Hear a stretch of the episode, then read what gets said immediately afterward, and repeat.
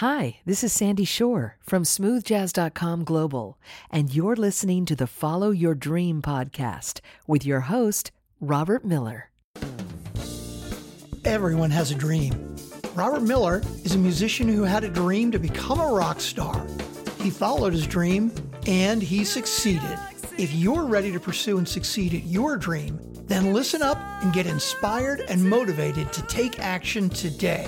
Welcome to the Follow Your Dream podcast. Hi, everybody. Welcome to another episode of the Follow Your Dream podcast with listeners in 193 countries. I'm Robert Miller, your host. My guest today is Sandy Kaye, longtime Australian TV and radio journalist and personality, who is the host of a terrific podcast called A Breath of Fresh Air. I happened upon Sandy's podcast totally by accident recently, and I was struck by the overlap of what she's doing compared to what I'm doing on this podcast. We're both fans of 60s and 70s music. She adds the 80s as well. I'm not such a big fan of the 80s. We both interview famous musicians from that era and we've even had some guests in common. So I invited Sandy to be a guest on this podcast so that we could settle this turf war once and for all.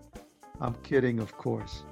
And as you know, in each episode, I like to feature one of my songs underneath the introduction and at the end as well. And I always try to make it relevant somehow to my guest or the subject matter. And in this instance, I have chosen the song New York City Groove that I wrote for the album Made in New York by my band Project Grand Slam.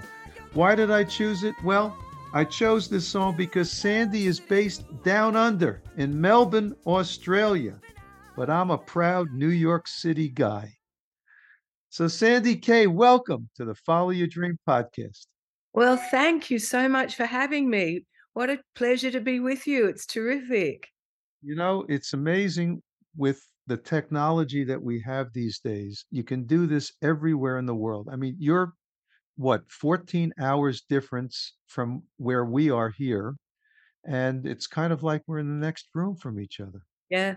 Technology is amazing, isn't it? Imagine trying to do this some years ago. You could never have done it. I remember when I first started out as a journalist and and had to research, I was fired from a job at a radio station because I used the phone too much to try and find guests for the host.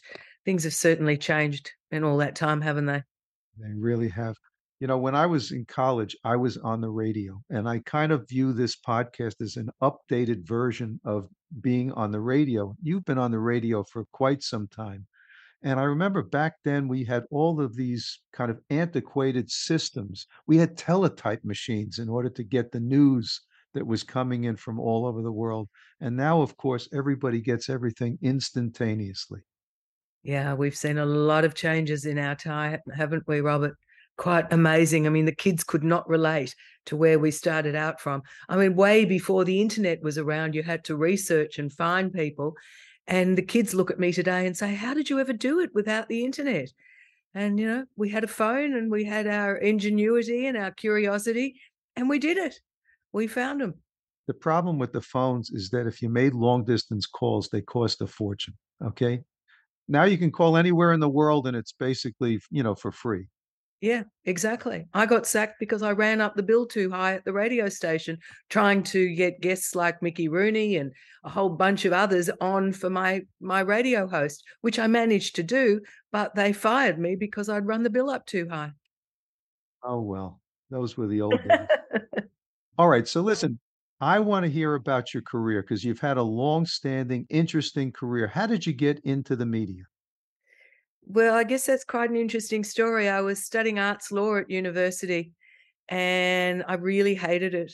It was so dry and so boring. I hated it. And, and when I'd been in primary school, we'd appeared on this for schools uh, national television show, and the the limousine used to come and pick me and, and my friend up from primary school and take us to the TV studios. Of course, that was in the days of film and that whole studio had that amazing smell of film that I just fell in love with as a as a seven year old and then we'd do our shtick and and uh, the whole school would then watch this program in the theaterette some days later. So I was a bit of a celebrity at school. Even going back before that, though, I have to tell you, Robert, that as probably about a nine-year-old, my parents used to go out on a Sunday afternoon, and my mother had this single-stemmed blue vase for a rose, yeah, and it was like a microphone, and I would move all of the furniture around the place and grab my microphone. And I would sit and interview at the time, it was the Beatles and Elvis Presley and the Monkees. and I would just talk to them all. So I guess. I guess it was always in my blood. My father was devastated when I ran out of my my law degree and went to join the media. I ran off to um, the Gold Coast here in Queensland, and I took a I think I was eight, oh, I wasn't quite 18 yet. I took a young girl that I was working with in, uh, uh I was working part time while at university in a jeans store. And I took her with me, and she was a gorgeous looking girl. And I had the nous. And I went up to the program manager and said, We want a job.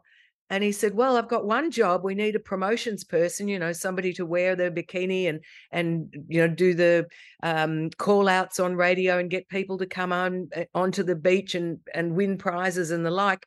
I said, "We'll take it. We'll split it." I was such an idiot. I didn't even realize that would mean we would split one wage, and we starved for a year. We had great fun, but uh, what an idiot! I was just a mouth. All right. So I like the fact that at nine years of age or thereabouts, you're doing interviews, okay, or make believe interviews anyway. It recalls for me when I started out as a musician, I was learning how to play the guitar. And of course, at that time when the Beatles came out, everybody was trying to find an electric guitar. But who could afford an electric guitar? But what you reminded me of is all of my friends and I, we all had these little Norelco reel-to-reel tape recorders, Mm. and they came with a microphone. And you could use the microphone almost like a mini PA system. But what we did was we took the microphones and we scotch taped them to our acoustic guitars because now we had electric guitars. So you were doing interviews and I was doing my electric guitar. Isn't that funny? I guess it's just meant to be, as I said, totally in our DNA. Yeah, I was having a great time interviewing imaginary guests. I was totally in love with Dinah Shore. Do you remember her when she had her talk show? Of course. And uh, I just wanted to be like her. I wanted to be on that couch uh, interviewing guests for real. So over the years, I tried many times to come up with concepts for talk shows and um, join television entertainment programs. I mean, I did manage to play a role on on TV. It wasn't quite what I'd imagined it some years earlier. I was a, a news and, and current affairs on camera reporter and then a producer. So I had my fair share of the media. I did a lot of work in in the entertainment scene as well on on TV and met some fabulous people and then ended up with my own radio show here where I finally got to interview whoever I wanted to. Isn't that interesting? You know, uh, you made a comment about Dinah Shore, and I'm wondering, did Australia get all of the entertainment that we had in the United States, all the programs, all the TV shows, did did, did they get played in Australia? Yeah, we certainly got a fair few of them. We were a country that that was almost embarrassed um, by itself. So we took everything from the US and from the UK, and there was a small smattering of Australian stuff that uh, nobody really liked. And I have to tell you the truth, they still don't really like today. So we grew up with the best of America and the best of the UK, which gave us a very broad uh, education, I suppose. And certainly in terms of music, we had all of the best of the UK and all of the best of the US all over the radio all the time. All right, well, let's talk about that because you and I both have a love for the music of the 60s and the 70s. That's when I came of age musically. The whole British invasion era, you know, for me was that was it, okay? All the bands that came through and we had in New York City where I grew up, we had 3 AM radio stations that played rock and roll, okay, at that time. There wasn't such a thing as FM at that moment. Sure. We had AM radio, which has a, a limited distribution, shall we say. Okay, I'm talking to people probably on this podcast that have no idea what we're discussing now because nobody listens to AM radio or FM radio anymore, given the internet. But back then, we had three stations that played rock and roll. And when the British invasion hit, it was like nirvana because you could just go from one station to the other and hear all the greatest hits that were coming out of mainly England. Okay, and then you know that was that was the era. Yeah, I find it really interesting. A lot of the guys that I interview, the artists that I speak to, say to me that the ones that went from Britain all they wanted to do was make it big in America, and the ones in America, all they wanted to do was make it big in Britain. So they were they were tra- traversing the the ocean, trying to make it big in in the other continent. Everybody wants what they don't have, don't they? the grass is always greener on the other side. You're right. Most of the the English guys, they took American music and they kind of redid it and transformed it and put it back together and sent it back to the United States. Exactly. And you know, we got introduced to a lot of indigenous US music, if you will, through the British invasion bands. Okay. All the blues that was happening in this country. Kids at that time, I was a young teenager. I didn't know that music, but I got it from listening to the bands that were coming over from England. Absolutely. So I'm curious, you're not a musician, are you? No, I only sing in the shower. you know, I got into all of this because I was and am a musician. You were just a fan, I guess you would say, right? Yeah, I feel like I never grew in my musical tastes beyond about 14 or 15. And I suppose that's almost normal, although people tell me I'm stuck in the 70s and my kids always admonish me as that I still dance like I'm in the 70s. Uh, they were the best times. We were we were teenagers and we were having an absolute ball. So all of those the, the artists and the music of the time conjure up the most wonderful memories for me. And I didn't want to move out of that period of time. When the 80s came along, I'd already started having children. And even though my show concentrates a little bit on the 80s, just to kind of make it a little more modern, my my big love was always the 70s. I was a little bit young for 60s music, although I, I think I must have started really early because I know all the words to so many of the 60s songs. But in the 70s, we were just living life. It was just, we, we were totally without a care and there was music everywhere. So I never kind of went beyond that. I mean, I do like some of the music from today, but I'm not enamored with it the same way I am with the 70s music. I mean, you know, mm. you talk about people that you interview, and I don't know about you, but I'm normally not very nervous with somebody that I interview.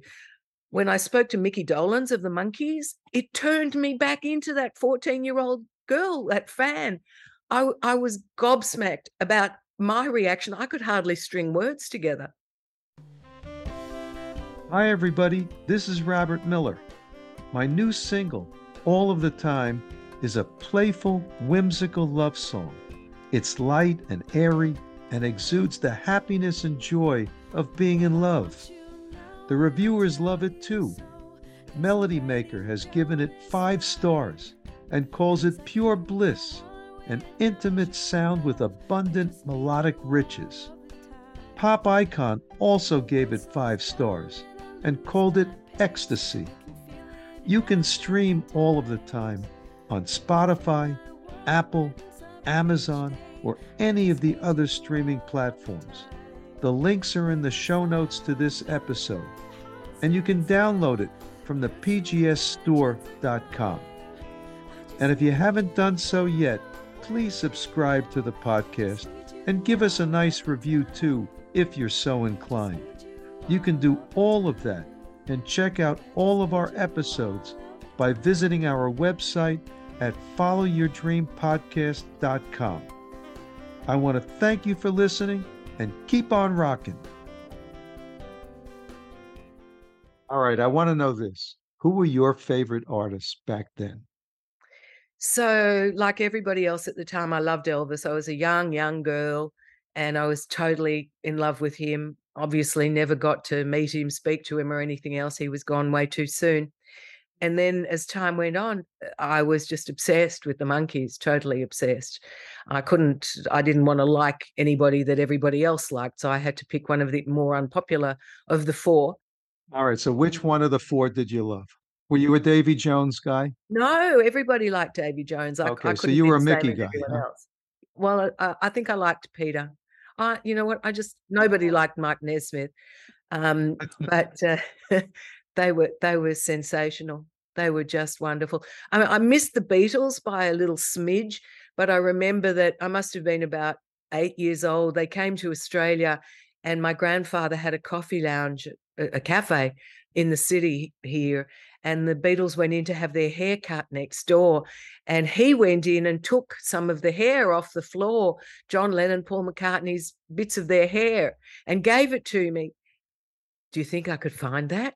Do you realize what you could have done with that? Okay. How much you could have sold that What an idiot. yes. Oh, Completely. Oh, I was also besotted with Muhammad Ali. I know that's not music related, but I was besotted with him. I mean, he was the biggest celebrity in the world. Okay. People don't realize that. I'm sure there's a generation of kids that don't even know who Muhammad Ali was. You know, he was the heavyweight champion of the world. But if you took a, a poll and said, who is the most famous person in the world? Muhammad Ali was that person for a period of time. Yeah. And he was so handsome. He came to Australia also in about 1978 when he was well. And I was just a, a cub reporter for a radio station in Sydney. And they sent me to cover the press conference there. And I, I went along, and all the press were gathered and uh, waiting for him to come out. And I grabbed my buddy who worked for 60 Minutes and said, Come on, let's go and find his room. I don't remember how we found his room, but we did. And we knocked on the door, and he opened the door and he said, You go, you stay. And I sat with Muhammad Ali for the next two hours with my little cassette recorder. And I found this cassette just the other day. And he wow. gave me this whole dissertation of motivation according to Muhammad Ali. And of course, he did all these radio station IDs for me too. So I was the, uh, the the hit of the radio station. So what did you do with that? I've got the cassette still. I've done nothing oh with it. God, it's sitting here. Great. I should do something with that too, shouldn't I? Oh, that's fantastic. You know, I was invited to a heavyweight title fight. This is much later than the era we're talking about. And I was given ringside seats. This was uh, Evander Holyfield and George ah, Foreman. Okay? I remember it. So this was in the 1990s. But the thrill for me was that Muhammad Ali was on one side of me and Joe Frazier was on the other side of me. And, you know, probably the greatest heavyweight title fight that ever took place during my lifetime was their first fight that took place at Madison Square Garden, 1971. It was such an enormous occasion and you know boxing back then was really a big big thing okay it's receded i think because the personalities are not the same. That's exactly right. Again the kids listening to this wouldn't have any knowledge of that of how into boxing as a sport and as an entertainment source we all were because they were huge personalities those guys. It was fun. And muhammad ali for people that don't know he had his title taken away from him for a period of time. And uh, I remember he came and he used to do speaking tours at that moment because he couldn't box. This was in the 60s. He was exonerated by the Supreme Court at, because this had to do with the draft in the United States. And he refused to serve in, in the armed forces when, when he was drafted. And he asked for a religious exemption, and they didn't give it to him. And finally, the U.S. Supreme Court exonerated him. But during that period, it was three years in the prime of his career, he went around and he used to do these inspirational talks that you're referring to at colleges. And I remember seeing him at college, and he had, had us all spellbound for two hours. He was a marvelous entertainer as well as a boxer. Yeah, yeah. Lucky you. Tell us some other people that you've interviewed that are kind of off the beaten path like that. Um, the Queen. I We're was talking uh, about the real Queen. The real Queen, yes, not the band, the Queen. But wait a minute, wait a minute. I I interviewed the guy who plays Freddie Mercury in Killer Queen. Okay. All right. But you're you're like 10 steps above me. okay. So how did that come about? Well, I was working for a television station as their news reporter, and we were invited to attend the Royal Yacht Britannia when she came into town to to meet her. And they filled you up with all the protocol that you had to adhere to. Again, as a 18 or 20 year old, I wasn't interested in protocol whatsoever. So um, I had my little microphone ready, and and as she was walking down the line greeting everybody, I kind of bailed her up and threw a few questions at her, which she was she was completely abhorred by, but she answered me, and uh, that was an interesting experience. Did you have to like do the curtsy thing and yeah, but know, I didn't want to do that. That's exactly what they said you have to do. Surprised you didn't get arrested. I, I didn't get arrested, but they wrote about me in the newspaper the next day saying what a uh, what a cheeky reporter I was that I wouldn't adhere to these protocols. uh, good for you. Yeah, sometimes you have to go out of the the ordinary. Yeah, you got to be a bit different, I think. Um, who else have I spoken to that I really loved? I chased Peter Frampton for months and months and months, and I really enjoyed speaking with him. What a lovely man. Uh-huh. Um, I, you're talking about getting nervous. I had a chat with Graham Nash from Crosby, Stills, Nash and Young the other day, and I found myself a little bit nervous speaking with him because I suppose I've been so in love with their music. Again, I was I reverted into being this 14 year old girl. Were you a fan when he was in the Hollies as well? Uh, no, the Hollies were a little bit before your time. Yeah, a little bit before my time. Uh-huh. Yeah. Who else have I got? Well, I know you did some overlap with some guys that I have interviewed on this show you spoke with uh, John Helliwell from Supertramp. Oh, from Supertramp. Yes, that was fabulous. Yes, he was a real treat. I loved yeah. Supertramp. Totally. I did too. Do you remember that? Do you remember the band Pavlov's Dog? No, I don't. Oh, okay. They were huge here, American. Um, I spoke to him. He was uh, uh, uh there was kind of an obscure band, but they were they were absolutely huge here. So often we found here in Australia that some of the stuff that wasn't quite as big there was huge uh, in this country. Well, my favorite Australian group in the 60s was the Easybeats. Friday on my mind. Yeah, they were they were just fabulous, weren't they? They were. And if, and AC/DC is Australian, am I right? Yes, completely. As were the Bee Gees. Well, we lay claim to the Bee yes, Gees. Of course. We even lay claim to groups like Split Enz, even though they came from New Zealand. So anybody that was good that's from this part of the world, we say that they're ours. what is the scene like, the music scene like in Australia these days? Is it vibrant or not? Post COVID, it's yeah. just starting to pick up again now. Yeah, there are lots. I mean, we were we usually inundated with traveling bands not only Australian ones, but all the ones from the UK and the US. So they all tend to come here in our summer, which works out really well for them because they tour, say, in the US during your summer, and then they'll head down down under for our summer, which is obviously your winter. Um, they're starting to come back, but certainly not as much as as they used to. And the local Australian bands are finding it a little bit tough. They're back out on the road again and they're really happy with that. But we're having a terrible winter right now. Uh, COVID is higher than it's ever been. This is our third winter of COVID, and the numbers in hospital and the numbers dying are, are more than they have been the past two years. And it's a terrible flu season. So watch out where you are because the flu and COVID are both coming back. That's we might be 14 hours ahead, but we are we are diseases ahead of you.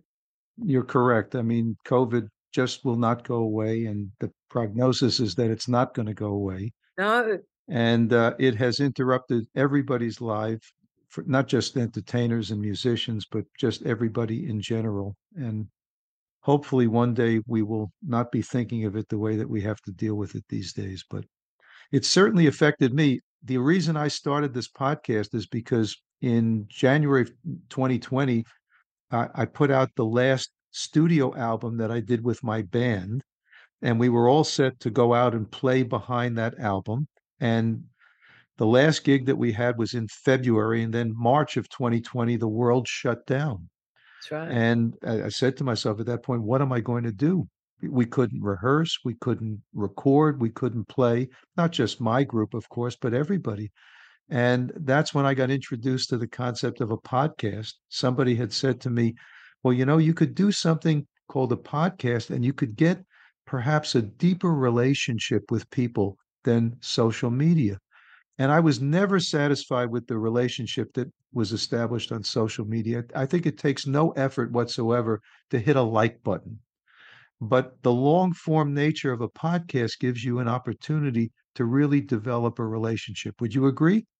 Absolutely. I, I love podcasting. My show, A Breath of Fresh Air, started out really at the same time. The pandemic had hit, and previously, I'd been doing live entertainment reports to a host of radio stations, mainly just for the lifestyle. So I get tickets to movies, to shows, to, to whatever. And when people stopped coming in to do their shifts at radio stations, a couple of them reached out to me and said, "Could you could you fill the hour for us, please? Because we've really got holes in programming everywhere." So okay, I'll try and do that. So I learnt to build a radio show on my little laptop, and a radio show consists of very tight segments. I mean, when we were working in in daytime radio, the longest interview you'd have would be maybe six to eight minutes. So it was like six segments per hour, which is a whole lot of guests that you're ripping through. So I built this radio show and started sending it out and and uh, more and more radio stations were coming to me and saying can i have it? Can we use it? Can we use it? Sure. So i've given it to something like 150 radio stations right around the world from from bolivia to kenya through the us and canada and and the uk and thailand and the philippines a whole lot of countries, and they're loving it. Then I probably should have put it up as a podcast then, but didn't really think too much about it. And I only started thinking about podcasting when I thought, I'm doing all of this work. I'm paying an audio engineer in Brazil to mix and master it so it sounds, uh, the levels are really good and it sounds very polished. I'm going to have to try and recoup my money. This can't go on forever. So I put it up as a podcast, and gradually I've been scaling what was the radio show back to podcast format, which is a whole lot less cumbersome. So I still feature three interviews per episode where you know regular podcasters like yourself are featuring one interview per podcast my show is still exactly 52 minutes in three segments every single week because it does go out to all these radio stations and they put their ads and news and everything in between them.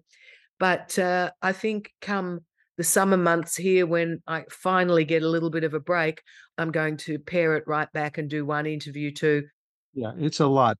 What you're doing now is a lot. Uh, and, you know, I, I, think I mentioned to you earlier that my partner wants to go to Europe in September. He's booked a ticket for himself. He said, Can you come? I said, I actually can't get four weeks ahead of my show in order to join you. And I'm not even getting paid for this. This is ridiculous. Welcome to podcasting.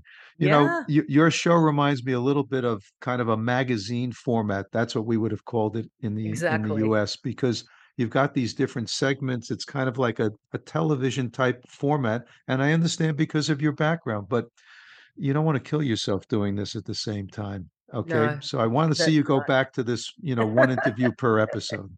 That that's my uh that's my message to you. Uh, yeah. Listen, it's been fabulous to speak to you. We've been talking to Sandy Kaye, who is a remarkable lady, has done so much in Australia in radio and television and now she's involved in podcasting and she and I are doing similar kind of things in our respective shows. I want to thank you so much for being on the podcast, Sandy. And uh, we're now going to listen to that song that I started off the episode with. It's my song called New York City Groove. I want to thank you all for listening, and we'll see you in the next episode. Thanks, Sandy. Thanks, Robert. Thanks for listening to the Follow Your Dream podcast. Make sure to subscribe, rate, and review the podcast so you don't miss another inspiring episode. You can connect with Robert at robert at followyourdreampodcast.com. And you can hear more from his band at projectgrandslam.com and at thepgsstore.com.